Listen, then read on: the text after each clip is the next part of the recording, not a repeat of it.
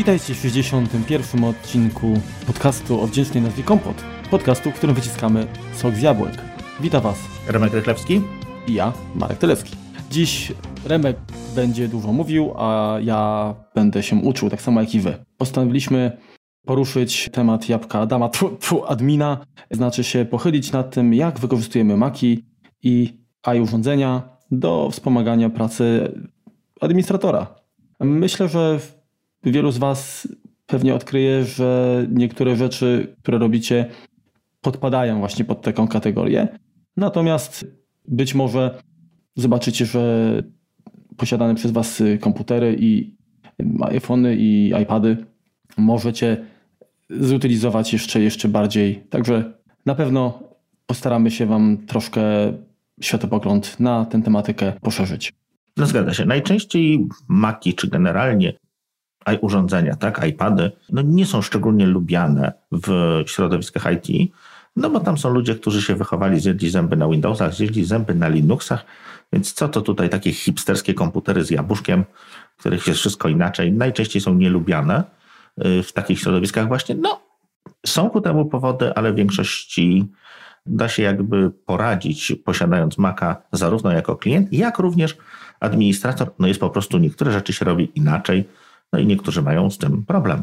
Więc tak, myślę, że warto byłoby chyba rozpocząć od kwestii technicznych, takich sprzętowych, bo de facto nasze komputery ewoluują i coraz mniej mamy złączy, a jednak to też ma jakiś tam wpływ na taką powiedzmy elastyczność pracy. Mhm. Jak sądzisz, czy aktualne modele, które no, posiadają praktycznie jeden, jeden typ złącza, mhm. tak? Plus oczywiście walizka pełna adapterów. Kabelków, oczywiście. Jak to wpływa na komfort pracy admina? Oczywiście mi naprawdę od samego początku, kiedy to wyleciało, najbardziej brakuje karty sieciowej, takiej najnormalniej w świecie gigabitowej karty sieciowej. No, wiem, że się nie doczekam. Natomiast no, zawsze trzeba mieć to przy sobie jakąś jedną, czy, czy na wypadek dwie i jakoś sobie w ten sposób radzić. To się musi mówić o wbudowanej karcie, bo przez adapter po prostu to, to jak najbardziej masz. Tak, tak, tak, tak, tak. Czy, to, czy Thunderboltowy, czy teraz USB-C. Mhm. No to daje radę. Nie są to jakby, są też dobre te karty, więc to tutaj nie ma jakiegoś wielkiego bólu. Natomiast no mi tego brakuje. Jeśli bym miał jakoś bardzo, bardzo czegoś wymyślać, co można by też dodać do tego Maca, no to jest port szeregowy, natomiast on jest już prawie tak naprawdę nieużywany. Większość urządzeń konfigurujemy zdalnie przez jakieś tam zbudowane takie mikroserwerki www, czy czy, czy, czy jakoś tam inaczej przez USB, gdzie tak naprawdę taki ten port szeregowy bardzo często jest zaszyty. Powiem szczerze, od kiedy mam Maca nie miałem z tym problemu, natomiast no ja, jeżeli jest jakieś urządzenie, gdzie no rzeczywiście coś padło, no i jedyna możliwość to jest podniesienie to przez port szeregowy, no to jakiś PC się tam zawsze gdzieś znajdzie, no zawsze można coś tam zainstalować. Mhm. Bardzo często ten port szeregowy, nawet tak pod Windowsami, no to on tak no działa, bo działa, natomiast no, w systemie multitaskingowym, gdzie, gdzie jest multitasking, wielozadaniowość i tak dalej, no to port szeregowy rządzi się bardzo takim spiętym harmonogramem czasowym, tak? No nie możemy sobie poczekać, a to kiedyś tam wyślę, a to kiedyś tam odsmaruję. Nie, to musi być teraz, tu. Więc to po prostu różnie działa, tak? Mhm. Mimo, że mamy tam jakieś gigaherce, no to nie zawsze te, te porty szeregowe, szczególnie na jakichś tańszych urządzeniach podłączonych pod USB, działają ze wszystkim, no bo nie ma tam tej momentalności, o tak to ujmijmy. No właśnie tak się spytam, czy miałeś do czynienia, czy stanąłeś przed taką sytuacją, na przykład, nie wiem, skonfigurowania powiedzmy, nie wiem, routera czy, czy switcha Cisco, który się totalnie wywalił i tylko właśnie łącze takie tam konsolowe, czy te rollover, tak, czy tam jak oni tam nazywają, było dostępne i czy tutaj, nie wiem, w ogóle te przejściówki, port szeregowy, USB port szeregowy, czy one jakąś rację bytu mają, czy, czy, czy to po prostu jeden na sto działa? Wiesz co, są takie, które działają, natomiast akurat miałem kabel siskowy z USB, tak, po prostu taki, taki firm, nie wiem czy firmowy, czy, ale generalnie po jednej stronie było USB, po drugiej było wejście takie to RJ45, ale z RSM, bo takie, takie też występują. Po prostu w tej samej wtyczce ethernetowej są sygnały RSA232C. No i w ten sposób to zrobiłem, ale wiesz co, nie kopałem się z koniem, wziąłem PC, zainstalowałem soft siskowy i ja, jeśli chodzi o Cisco, to tak, można sobie utrudniać, można sobie wszystko zrobić z konsoli, ale to nie jest środowisko, w którym ja po prostu spędzam całe dnie, więc ja go nie znam. No tak. Ja wolę sobie to wyklikać. Tutaj jestem lama. Okej. Okay.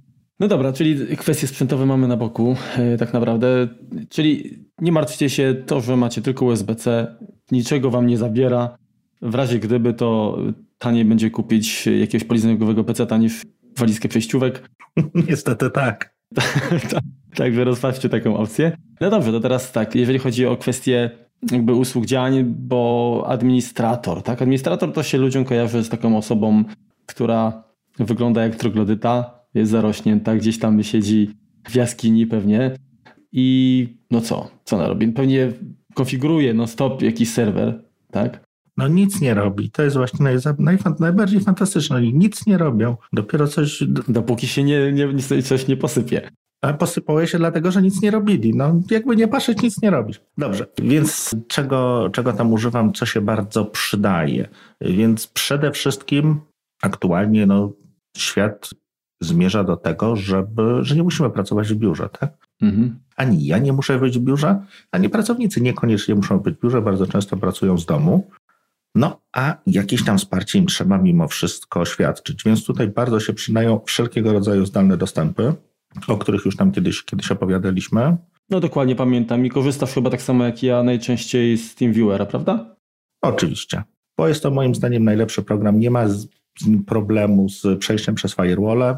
Można się do niego połączyć z iPhone'a, jadąc sobie, nie wiem, autobusem i jakieś drobne rzeczy po prostu poprawić, pomóc użytkownikowi pod tym względem jest chyba najwygodniejszy, dość bezpieczny. Powiem szczerze, takie, no ja mam ponad 100 komputerów w szkole i one są rozrzucone po tej szkole, to jest kawał budynku. Ja po prostu na każdym z tych komputerów mam uruchomionego TeamViewera, no bo żebym coś zrobił na nich fizycznie, no to ja po prostu no, no nie oblecę tego wszystkiego, tak? Więc je włączam i, i coś robię na przykład na całym piętrze naraz, tak? Czy, czy, czy, czy skrzydle nawet. Tam się robi kilometry biegając od tego. Zresztą no wiesz, jak to jest. No, wiem. Teraz mam takie pytanie, y, czy generalnie udało Ci się na przykład zrobić coś takiego, no bo to, że siedzisz powiedzmy tam w jednym miejscu, taki masz zdalny dostęp za pomocą y, TeamViewera mhm. do tych komputerów, no to jest jedna sprawa, tak? Ale i tak i tak jakby w danej chwili pracujesz na jednym zdalnym, tak? Czy jest jakieś narzędzie, które na przykład umożliwia ci jakiś taki deployment, nie wiem, chciałbyś, nie wiem, na przykład zainstalować jednocześnie na tych wszystkich tam ponad 100 komputerach, wiem, nową przeglądarkę. Nie mówię o aktualizacjach, tak? Tak, no oczywiście, no są, są narzędzia Microsoftowe do tego. Tak, a, tak, tak, tak, tak, ale chodzi mi o to, czy sam TeamViewer oferuje coś e, w tej, tej materii. Mhm. No, czy możesz mieć naraz podłączone 20 komputerów, 20 okien i po prostu po kolei się przełączać. Najczęściej, no nie ukrywajmy, to są, przynajmniej w szkole są to komputery nie najszybsze, więc one i tak generalnie bardziej na mnie czekają. Znaczy ja muszę na nie czekać, więc po prostu uruchamiam ich kilka i no i klikam to samo. Mhm. Lub jakieś tam podstawowe automaty- aktualizacje, no mam oczywiście zautomatyzowane, tak? No tutaj no, nie ma sensu tego robić ręcznie, natomiast no, niektóre rzeczy niestety trzeba. Mhm. Z tego co pamiętam, jak wspominałeś, to finansowo to on jest dość, dość że tak powiem, słono trzeba e, płacić, ale no, ratuje ci e, na pewno skórę. Tak, tyłeczek. E, wielokrotnie. A właśnie, jeszcze przypomniał mi się, TeamViewer ma tę zaletę, że możesz, ale nie musisz jakby wyłączać jakby ekranu podglądu, tak? Czyli mhm. jeżeli chcesz komuś wytłumaczyć, tak to da się, a gdybyśmy chcieli skorzystać chociażby z Microsoft Remote Desktop, mhm to on zdaje się chyba wylogowuje użytkownika, tak? Tak, bo on po prostu loguje jako inny użytkownik. No właśnie, czyli tutaj to rozwiązanie, co prawda darmowe, tak, Microsoftowe, no ale jest obarczone tą niedogodnością, że e, gdybyśmy chcieli przeprowadzić powiedzmy zdalny, mhm. E, zdalny pokaz, tak, tutaj proszę te pliki z kolejki drukarki tu się usuwa, tutaj, słyszy pani?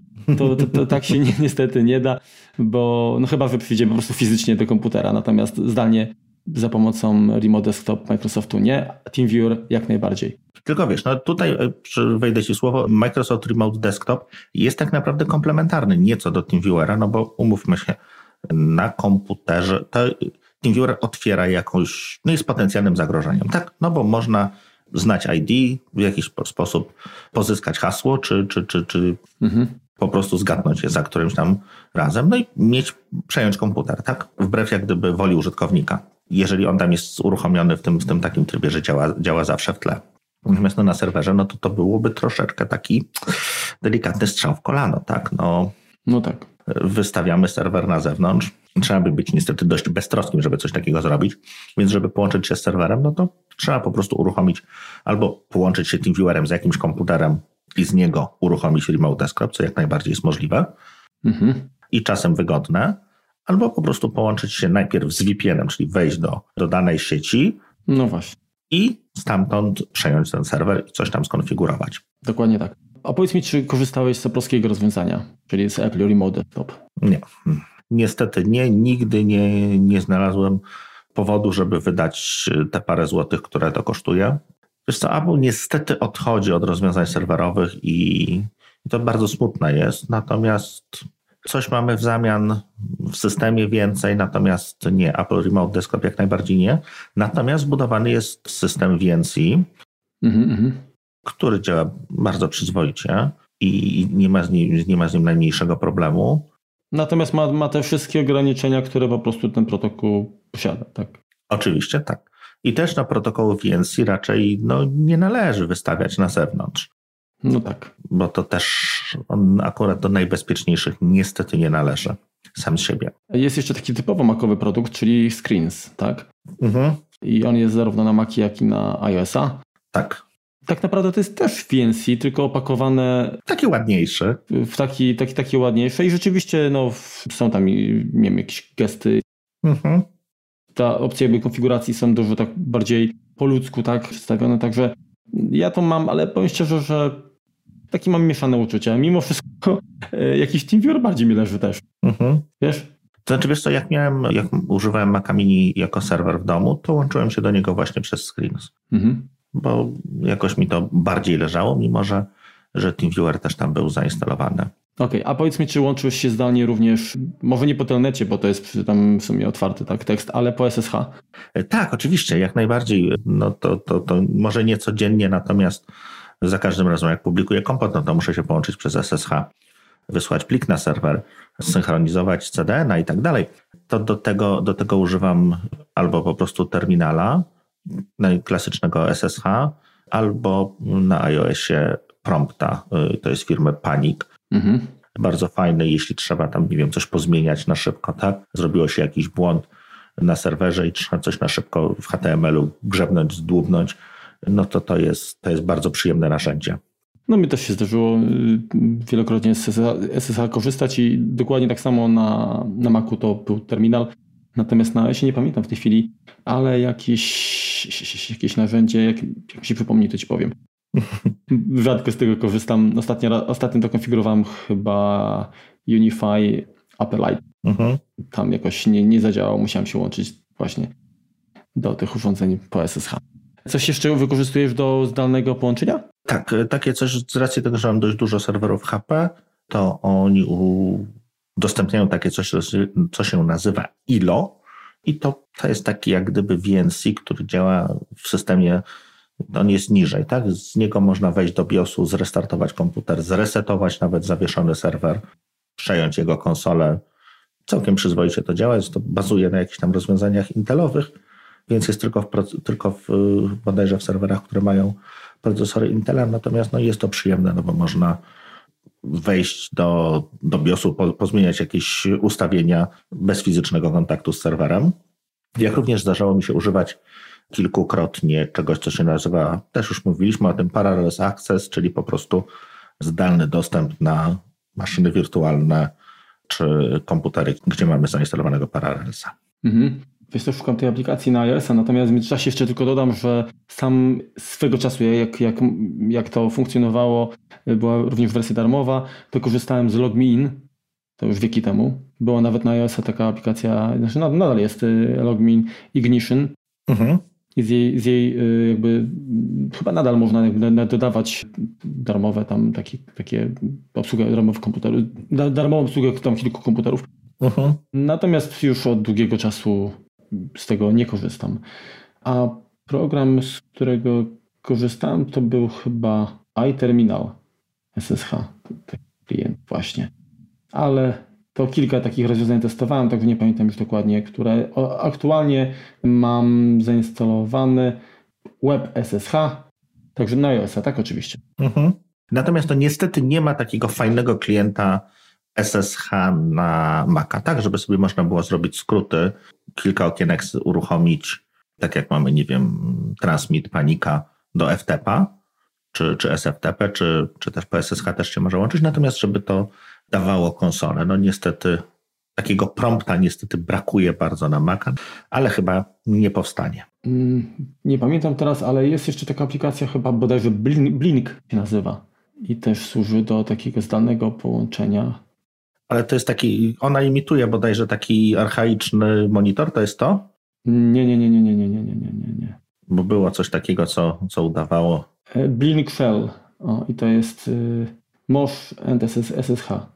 To jest dosyć drogie narzędzie, ale pamiętam, że mm, ludzie, y, którzy próbowali właśnie pracować iPad only mhm. i, i, i do jakiejś administracji, tudzież webmasterki i podobnych rzeczy, tam jakieś projektowania, to, to bardzo chwalili to. Blink Shell, tak to się nazywa. Mhm. Ale to jest iOS-owe. Też, też dodam. Tak, tak, tak, tak, tak. Mhm. No, kosztuje to 95 zł prawie. no właśnie, właśnie widzę. no. Sporo. Ja za rzadko korzystam, żeby wydać takie pieniążki, natomiast jeżeli ktoś z Was utylizuje jakby ten protokół namiętnie, no to być może uzna za stosowne wydanie takich pieniędzy. Mhm. No właśnie, co jeszcze można ma poza zdalnym dostępem, który oczywiście pozwala nam praktycznie na, na, na zrobienie większości rzeczy, no to często nie ma aż takiej potrzeby, tak, żeby, żeby się zdalnie łączyć, bo to też zajmuje trochę czasu. Podgląd, powiedzmy, nie pulpitu na przykład, on jest fajny, ale to wiadomo, że to nie jest tak wygodnie, jak, jak, jak mając myszkę. Mhm i siedząc przed komputerem danym, ale można wiele rzeczy skonfigurować e, zdalnie przecież, tak? Tak, no wszystko mamy w chmurze, no to tą chmurą też możemy zarządzać przy pomocy iOS-a i są ku temu nawet całkiem przyzwoite aplikacje napisanych przez nomen omen konkurentów Apple. Przede wszystkim, jeżeli używamy Google Apps for Business, to jest bardzo fajny Google Administra Google Admin to się nazywa. Tam możemy tworzyć nowych użytkowników, a przede wszystkim to, co się najczęściej robi, to jest co? Resetowanie hasła użytkownikowi. Brawo, oczywiście. Ja dokładnie to samo robię, ale. Panie Remku, znowu nie wiem, jakie mam hasło. No, no. tak, ja też nie wiem. Dokładnie to samo robię, ale nie korzystam z Google Apps, tak? Mhm. Mm, Poro biznes, tak? Tak. Tylko, tylko z Office 365. Jest właśnie aplikacja Office 365 Admin i w niej dokładnie robię to, to wszystkie operacje, które wspomniałeś. Mhm. No ale no też, też właśnie, też tego używam, też przyjemna, no, no nie ma wodotrysków, ona nie jest szczególnie ładna. Ale są informacje na przykład o stanie usług, co jest też dobre, tak? Wiadomo, tak. że jak ktoś, jak ktoś tam się wysypie, no to w tym momencie ludzie zgłaszają problem, to jesteś w stanie powiedzieć, no sorry, no kurczę, to już siła wyższa. Jesteś gdzieś w drodze, ktoś do ciebie dzwoni, padło to, sprawdzasz, no patrzysz, a u mnie działa i tyle. No padło, no. no. Więc jest to, jest to najbardziej wygodne. Bardzo wygodnie również można zarządzać Azurem z, również z, z, z aplikacji iOS-owej. Jest ku temu odpowiednia aplikac, aplikacyjka, tworzyć maszyny wirtualne, a przede wszystkim sprawdzać. Tak? Chodzi o to, żebyśmy mieli możliwość weryfikacji, czy wszystko działa. O to, o to chodzi. No i o, oczywiście o hasła. No. Powiem Ci, że akurat Azura nie, nie macałem, nie dotykałem, także się tutaj nie wypowiadam.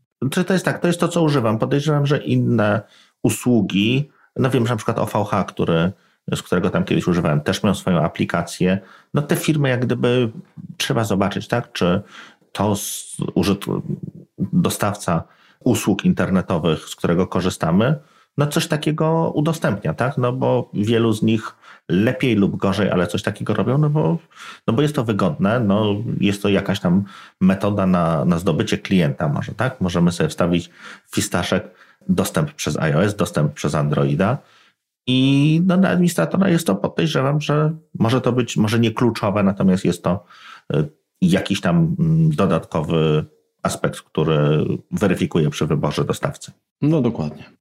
Co więcej, no tak, czyli tak, mamy zdalny dostęp, mamy konfigurowanie z poziomu iOS-a, z poziomu mm, komputera, no oczywiście też jest możliwe, ale to w tym momencie jesteśmy w stanie to zrobić, po prostu logując się często zwyczajnie do, przez przeglądarkę, tak? Przez przeglądarkę, no.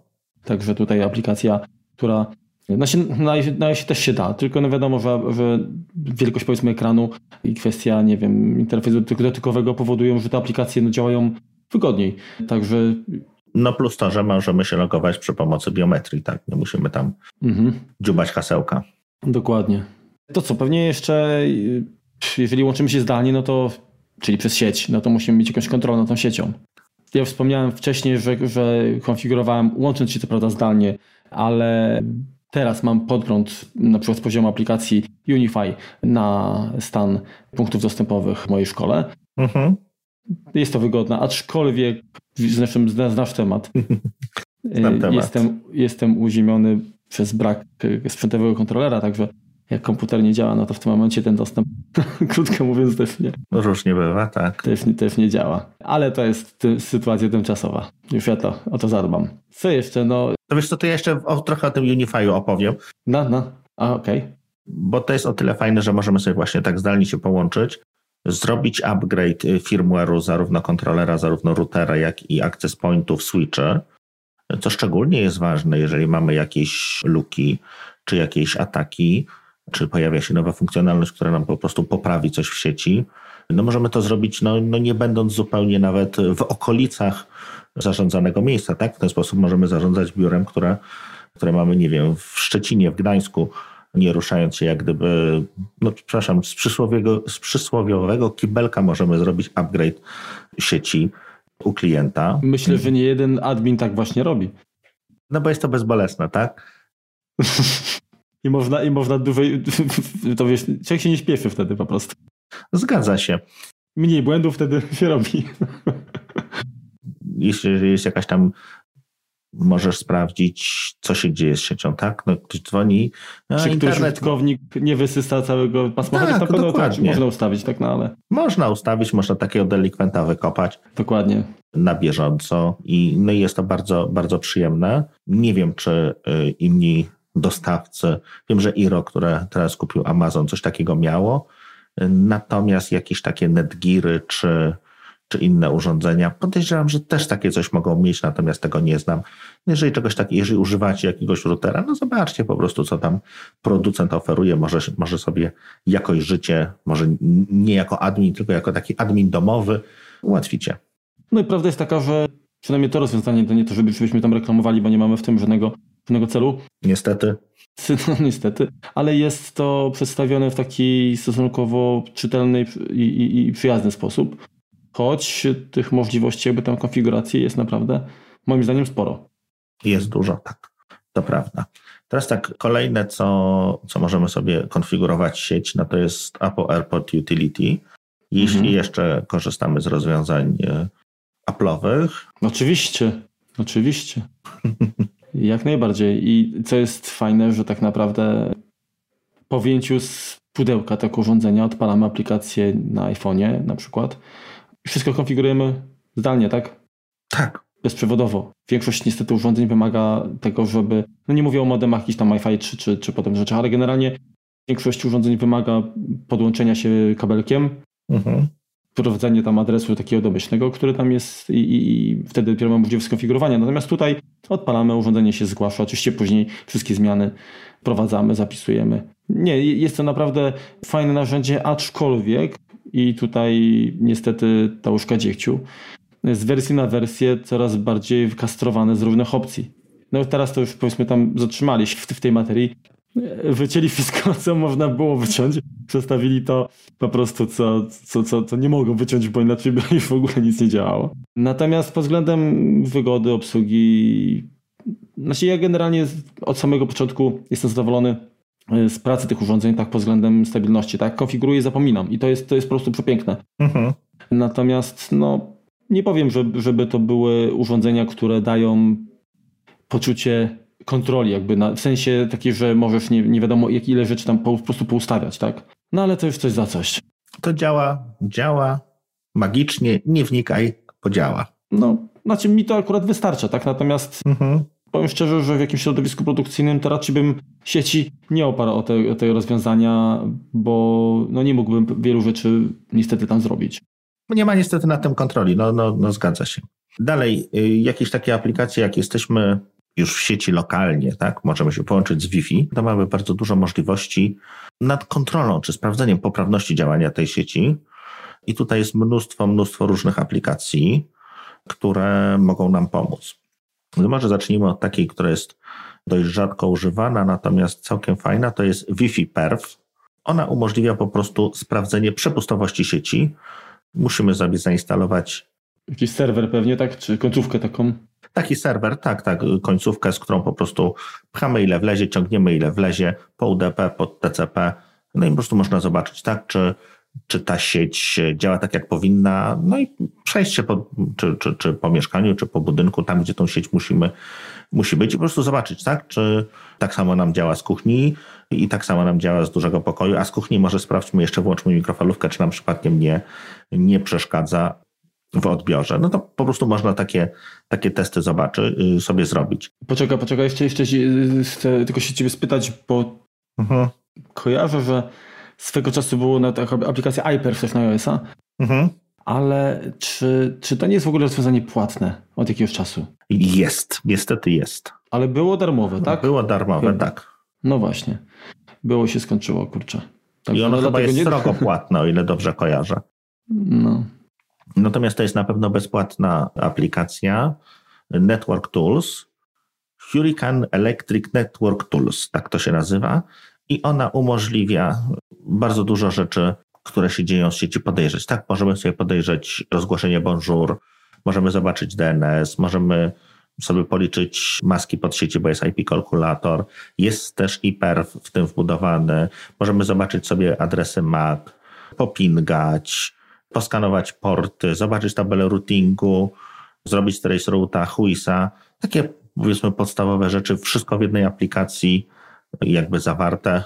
To jest, to jest aplikacja na macOSa czy na iOSa? Na iOSa. To są wszystkie, co tutaj wypisałem, na, są na iOSa. Mhm, mhm. Dalej, jeśli mamy problemy z serwerem pocztowym, to można sprawdzić, czy nie wpadliśmy na jakąś listę spam, spamerów, tak? czyli LB, RBL Status. To jest mm, aplikacja autorstwa Pawła Achafonau, którego no dużo jest tak naprawdę. Już, już się przewija. Tak, tak. sieciowe, tak, tak, tak, tak. No i dalej jego. Nice Trace, właśnie... Deep Whois, Net Status, skany. skany. Tak, wspomniany wielokrotnie. Dokładnie. One się, te programy czasem pojawiają na jakichś promocjach za, za śmieszne pieniądze. Jeżeli korzystamy z sieci, to... Taki must have, nie? Właściwie to są. Taki, taki właśnie, tak. Jest szwajcarski scyzoryk sieciowy, tak bym to określił. Jakby one były w jednej aplikacji, po prostu to, tak, tak by to wyglądało, nie? No troszeczkę takich rzeczy ma ten Network Tools, natomiast no, no nie wszystko. DepHuis na przykład jeszcze możemy sobie podejrzeć. Czasem po prostu warto takie rzeczy mieć gdzieś na gdzieś schowane na którymś tam ekranie, w jakimś katalogu, żeby po prostu z tego skorzystać. Standardowy speed test. Mm -hmm. Też po, pozwala nam zobaczyć, jak tam nam się łącze zachowuje. Jest bardzo fajna aplikacja, przyzwoicie działa. Oraz na koniec Fring, o którym też już wspominaliśmy kilka, kilka ładnych razy. A przypomnij mi, bo ja widzisz, tyle mówiliśmy. Fring skanuje sieć, może podaje ci, jakie urządzenia w sieci działają. Kiedyś podawał całe MAC adresy, teraz już niestety nie, bo jest ograniczone w, to w iOSie. Y, można sobie po prostu zobaczyć, kto, jakie urządzenia inne w naszej sieci działają i on tam stara się wyciągnąć z nich pewne informacje dodatkowo. Mhm. To wiesz, to, to właściwie dużo tutaj było jakby aplikacji na, na iOS-a, natomiast na macOS-a też parę fajnych programów się znajdzie. Dobrze, to ja mogę też powiedzieć, czego na Maca używam. Mhm. LANScan IWAX Softu po prostu robi to samo, co, co poprzedni Fring, natomiast na Macu i nie ma tutaj żadnych, żadnych ograniczeń. Jest dostępny w Mac App Store. Tej firmy również Debug, mm-hmm. który też umożliwia skanowanie sieci. No w systemie mamy przede wszystkim narzędzie sieciowe, tak? Które też parę rzeczy fajnych ma i, i można jakby wykorzystać. Tak. Aplikacja NetSpot, która pozwala na weryfikację jakby mm, zasięgu, tak? Czyli jeżeli mamy rozlokowane access pointy, to możemy tworzyć po prostu plan jakby budynku i pochodząc od miejsca do miejsca, tam zaznaczając odpowiednio, sprawdzić, gdzie są jakieś, nie wiem, martwe strefy na przykład, mhm. Y, po to, żeby ewentualnie przeorganizować rozlokowanie tych access pointów. i poprawić pokrycie. Zgadza się. Też biegałem z tym po szkole. Przyjemna e, aplikacja, można no łatwo sobie jak gdyby zobaczyć, w jaki sposób ta sieć się rozkłada, ponieważ no nie zawsze tak jak my sobie to wyobrażamy, to tak się te fale będą rozchodziły, tak będą przechodziły przez ściany. Możemy nie widzieć, że w jakiejś ścianie jest trochę więcej rur i tam już będzie problem. No więc tutaj możemy sobie jakby sprawdzić na żywym. To trzeba będzie hyd hydraulikę zawołać. Tak, tak. Możemy sobie zobaczyć. Super Mario. Albo jest jakiś żelbet wyjątkowo, wyjątkowo mało betonowy, bardzo stalowy. To też miałem taki, taki domek jednorodzinny, gdzie problem był z przejściem Wi-Fi z parteru na pierwsze piętro, ponieważ wylewka była tak, po prostu była stalowa właściwie. Tak, tam było tyle prętów, że, że żadne Wi-Fi nie przechodziło. Mhm. Ja jeszcze chciałbym dodać jeszcze jedną aplikację, która ma funkcjonalność podobną do tego Flinga, czyli na, na macOS oczywiście. Network Radar człowieka, który się nazywa Daniel Witt i pozwala również przeskanować sieć, sprawdzić, które, jakie urządzenia są jakby w tej sieci e, zalogowane, podłączone, tak? Jeżeli mm, te urządzenia powiedzmy tam nie funkcjonują, to możemy też je jakoś tam wybudzić, tak? Czyli Wake on LAN również jest tam zintegrowany. No dość, dość sympatyczne narzędzie. Dobrze, to tyle jeśli chodzi o sieci. Teraz możemy coś opowiedzieć, może nie jako admina, tylko bardzo często na naszym komputerze musimy czy chcemy jakieś tam środowisko testowe uruchomić, tak jak już, tak jak już wspominaliśmy w 59 odcinku, do tego się znakomicie przydają maszyny wirtualne. I tutaj właściwie sky is the limit, co sobie chcemy zwirtualizować, co chcemy sobie sprawdzić, to możemy zrobić. Natomiast Mac również się bardzo przydaje, jest fajnym komputerem dla deweloperów, takich internetowych, tak? takich, którzy korzystają z może gdzieś tam mm, po drugiej stronie, czy, czy już jako uruchomione jest to na jakimś Linuxie, Unixie. Natomiast pamiętajmy, że Mac również jest oparty o Unixa, jest zgodny w 100% z systemem Unixowym, bo działa na BSD tak naprawdę pod spodem. I możemy sobie bardzo łatwo uruchomić serwery www, jakieś programy skryptowe, czy to będzie Bash, czy to będzie Perl, czy to będzie Ruby, PHP, mhm. Python, co tam nam przyjdzie do głowy, bo wszystkie te pakiety jak gdyby są również dostępne na Maca. Tutaj się przydaje Brew, żeby coś takiego zainstalować. No i po prostu możemy sobie tworzyć na naszym komputerze czy witryny, czy jakieś aplikacje webowe. Mhm. Zgadza się. Ja jeszcze chciałem dodać, że w sytuacji, gdybyśmy pracowali z urządzeniami, zarządzali jakąś większą bazą urządzeń y, z iOS-em, mhm. to, to Apple oferuje sporo narzędzi, tak? No, one może u nas nie są zbytnio popularne, tak? Natomiast Apple Konfigurator, którego czasu też, też opisywałem, działa to rzeczywiście fajnie, tak? Można tworzyć tak zwane blueprinty, takie, takie profile tak naprawdę. Czyli mm, jako takie urządzenie do deploymentu, czy powiedzmy przygotowania grupy urządzeń z takimi samymi zestawami jakby oprogramowania, uprawnień i tak no to jest, to, jest, to jest potężne narzędzie. Dostępne od e, Apple za darmo. Z czego ja jeszcze korzystam? Oczywiście korzystam w, nie, w bardzo ograniczonym zakresie, dlatego że no, w wersji darmowej. To jest Pulseway, które też już wspominałem wielokrotnie.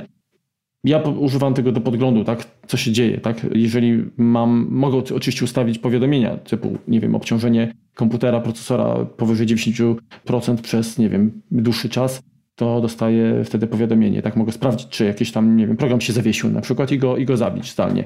Otrzymuję powiadomienie również, jeżeli zostaje zainstalowana aplikacja. Tak w tym momencie wiem, czy, o, czy delikwent zainstalował coś.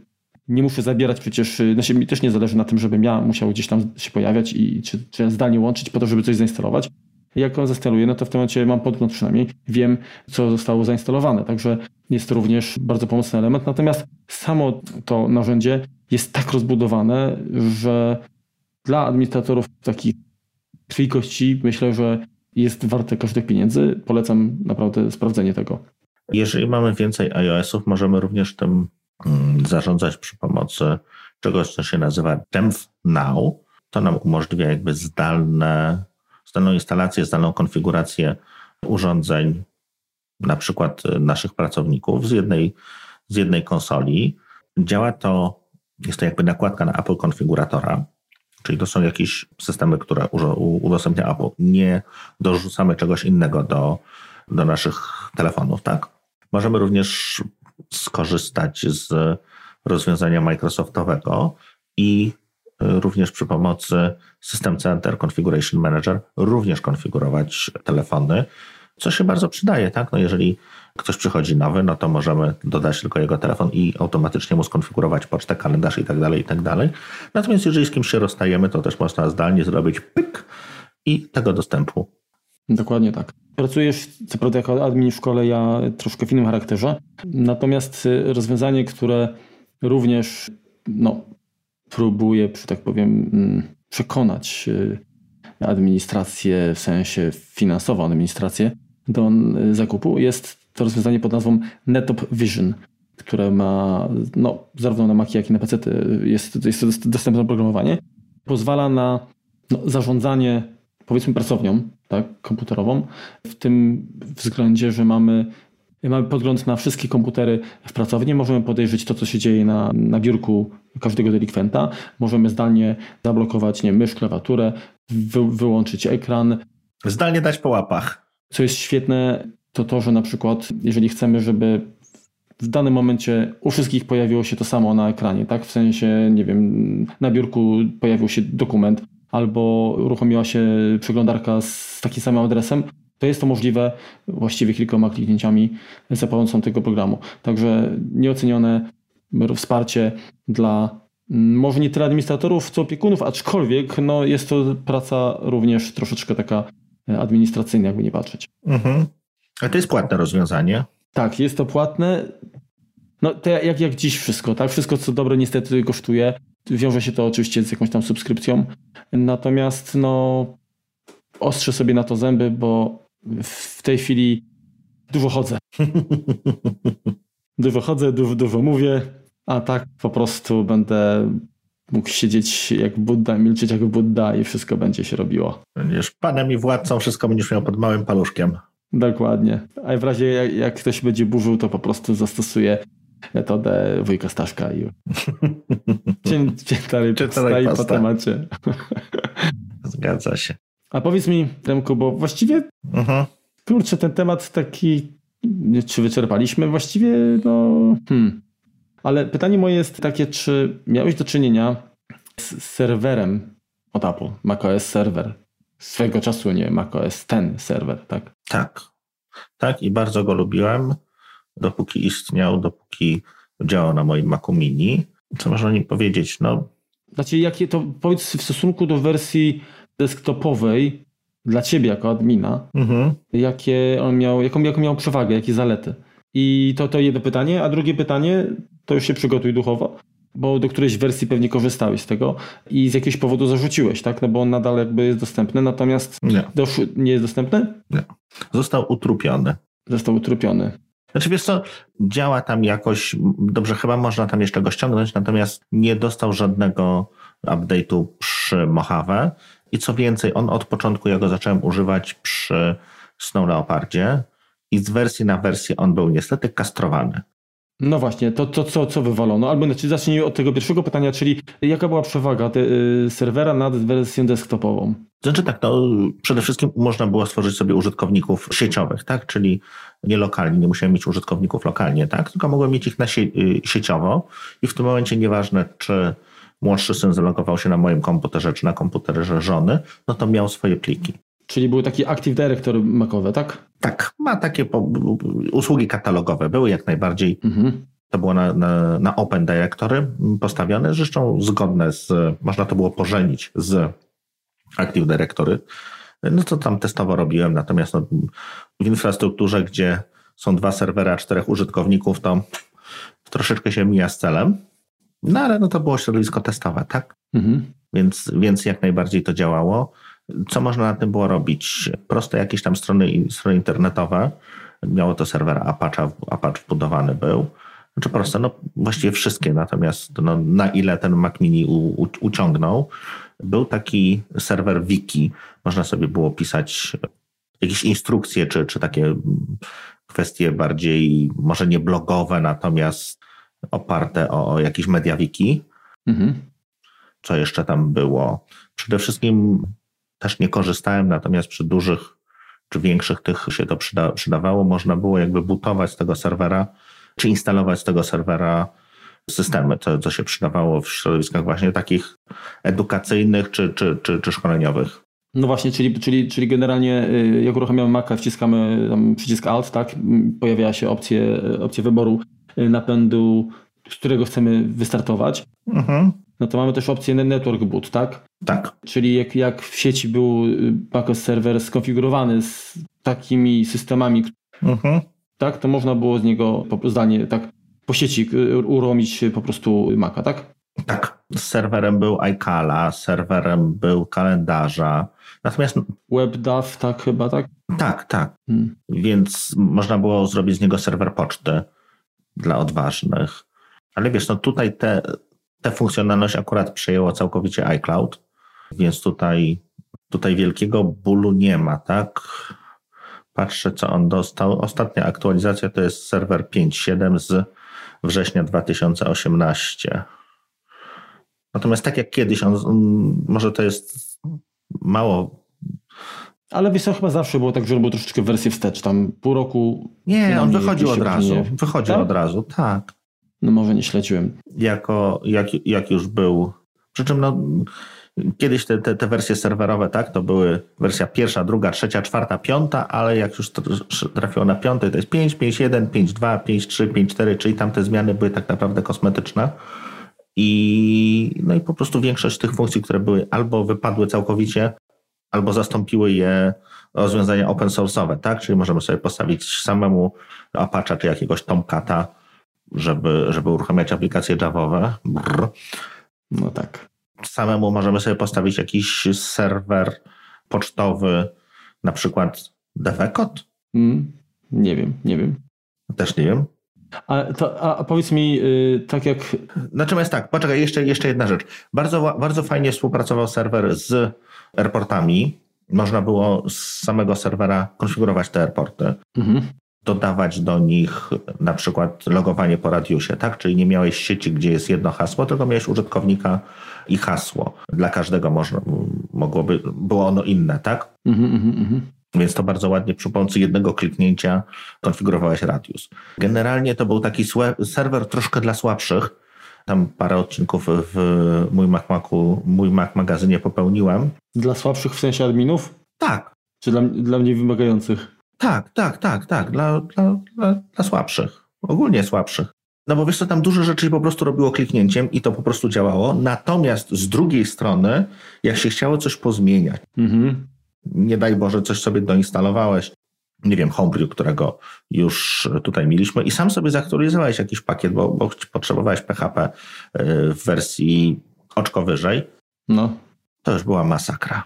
On po prostu się sypał, no bo to tak naprawdę ten, ten, ten samo GUI, no to było grzebanie w jakichś plikach konfiguracyjnych, więc jeżeli sam grzebnałeś coś w tych plikach lub jeżeli cokolwiek się zmieniło, to po prostu padało. To był taki serwer fajny, piękny i łatwo się wszystko robiło. Jednym kliknięciem pyk, włączamy kalendarz, pyk, włączamy kalendarz. I nie miałeś żadnej możliwości konfiguracji tego kalendarza. Na jakim porcie czy coś, jakie bezpieczeństwo? Nie. Włączyć, działa. Nie działa? No trudno. Więc no to nigdy nie było rozwiązanie super zaawansowane, tak? Jeśli byłeś super zaawansowanym administratorem, no to sam sobie to mogłeś uruchomić przy pomocy no, tych pakietów, które, które są jakby dostępne, na których to bazowało i sam sobie skonfigurować grzebiąc w plikach tekstowych konfiguracyjnych. Natomiast no to dawało ten taki może troszeczkę ułudę tego, że, że nad tym możesz, no łatwiej to było zrobić, tak? Dlatego mówię dla słabszych. Mhm. A powiedz mi, czy jest coś, ale nie chodzi mi o to, że, że nie da się powiedzmy zrobić tego na Macu, tak, jeżeli chodzi o bardzo administratora, tylko że nie wiem, narzędzia, które są dostępne na, na, na naszą platformę, są, nie wiem, znacząco gorsze bądź uboższe i chwytasz po PC, żeby to, żeby to zrobić. Czy jest jakaś taka, taka czynność? Intensywnie myślę, Marku, teraz. Mm. Ale nie, wiesz co, większość rzeczy się, no tak, no wiesz co, no skonfigurowanie serwera Microsoftowego, no to trzeba się połączyć tam narzędziem konfiguracyjnym Microsoftu, tak, które no nie jest dostępne na Mac. Mhm. więc można albo mieć to zainstalowane na serwerze, albo mieć to zainstalowane na jakimś pacecie, czy generalnie do Active Directory, czy jakichkolwiek usług, które oferuje. No ale to jeżeli są jakieś narzędzia nawet tego typu, to pewnie nawet nie sięgasz tyle po PC, co, co uruchamiasz maszynę wirtualną, tak? Z jakimś tam Windowsem. Najczęściej tak. No więc właśnie dzięki temu, że, że, że jakby ten Windows zawsze jest jako maszyna wirtualna gdzieś tam dostępny, no to tutaj nie ma problemu z tym, że czegoś się nie da zrobić. Nie, nie, na pewno nie, nie ma czegoś takiego. Myślę, że to jest bardzo dobra rekomendacja, że zarówno z poziomu macOSa, jak i iOSa da się administrować komfortowo, bezstresowo i nie trzeba dotykać PC. Zgadza się. No cóż. Hmm. Tak właśnie zastanawiam się, czy coś jeszcze można byłoby tutaj dodać. Wyjątkowo krótki odcinek będzie, no ale z drugiej strony bardzo niszowy temat też. I, i, i pytanie. Hmm. Ja się cieszę, będę miał mało składania. Pytanie, e, do czego słuchacze wykorzystują no, właśnie urządzenia z jabłuszkiem, jeżeli chodzi o, o prace takie administracyjne, tak? Czy jakieś, nie może tworzenie skryptów, czy jakieś, nie wiem, znaczy, poza, tym, poza tymi rzeczami, które wymieniliśmy oczywiście. Mhm. Wiesz co, do wielu rzeczy może się przydawać na przykład automator, tak? Ostatnio miałem durną sprawę, miałem w jakimś systemie webowym, musiałem wyrzucić jakąś bazę, to była chyba baza urządzeń w jakimś systemie takim ERP czy coś tam. Natomiast nie można było tego wyrzucić tak po prostu zrobić flash mhm. 150 pozycji, tylko trzeba było po prostu do każdej kliknąć edytuj, usuń, OK. Edytuj, usuń, OK. No więc no, po pięciu, to jak łatwo się domyśleć, mój mózg zaczął obumierać. No więc u, użyłem tam jakiegoś skrypcików y, Keyboard Maestro, który po prostu załatwił mi to w kilka sekund no, kilka minut, tak? No bo musiałem poczekać, bo ta strona internetowa też mm-hmm. jakoś tam responsywności nie miała zbyt dużej, natomiast no, uruchomiłem, zacząłem sobie pić kawę no i po prostu patrzeć na ekran, tam się samo działo, więc tutaj Wiesz co, tak, tak mówisz o, te, o tej responsywności strony i, i Keyboard Maestro, który rzeczywiście jest bardzo potężnym programem, bo tam możemy właściwie co do piksela wskazać, co ma się dziać, tak? Tak, tak to zrobiłem, dokładnie. Na ekranie. To jest taka, taki pomysł dla ludzi, którzy, nie wiem, na przykład polują na aukcjach internetowych mogą wykorzystać na przykład to do, do podbijania, tak? Można, można. W ostatnich sekundach. Także można spróbować. No ja myślę, że na przykład Hazel też można byłoby wykorzystać, jeżeli mamy, y, zwłaszcza jeżeli mamy środowisko takie, gdzie jest jakiś nie dedykowany, powiedzmy, może nie tyle serwer, co serwer plików, czy, czy, czy jakiś, jakiś, nie wiem, NAS, magazyn, cokolwiek, mhm. gdzie lądują dokumenty, no to po to, żeby nimi jakoś, nie wiem, zarządzać, odpowiednio otagować, dodać, nie wiem, jakieś znaczniki czasu, czy po prostu, nie wiem, zipować to wszystko, no to Hazel jak najbardziej do tego się nada też, tak? No tak, możemy sobie wiele rzeczy zautomatyzować, no dzięki, dzięki Macowi, no co ostatnio robiłem jakąś automatyzację, to już krew mnie zalewała w momencie konfiguracji stopek do poczty, do Outlook, tak, takiego podpisu. Tam co chwilę tam się zmieniają jakieś wymogi RODO czy innego, czy inne tam wiesz, prawne i tam trzeba wymuszać na ludziach, żeby wpisywali to. To nie działa zupełnie, więc zrobiłem jakiś taki skrypt, który na podstawie jakiejś tam bazy Excelowej czy CSV po prostu generuje wszystkim stopki i, i, i, je sobie wczytuje automatycznie do, do, do, do Outlooka. No i to jakby działa całkiem fajnie no bo tutaj też to była już pełna, pełna dowolność, a polecenie z góry byłoby takie, że wszyscy mają mieć identyczne, więc no teraz mają identyczne, tam się właściwe tylko mają numery telefonów. Się nazywają tak samo. właściwe mają numery telefonów, nazwiska, stanowiska, dział. O, nie ma tak, że wszyscy się tak samo nazywają. Więc już jeden dzień roboty, tak, natomiast coś już się dzieje automatycznie, więc to tutaj no tak. czasem Mac się przydaje z racji tego, że można jakiś tam właśnie mój ulubiony PHP na tym uruchomić i i zautomatyzować to w ten sposób. No i pięknie. Myślę, że temat wyczerpaliśmy przynajmniej na tyle, na ile sami jesteśmy w stanie zabrać tutaj głos. Sami jesteśmy wyczerpani. Tak.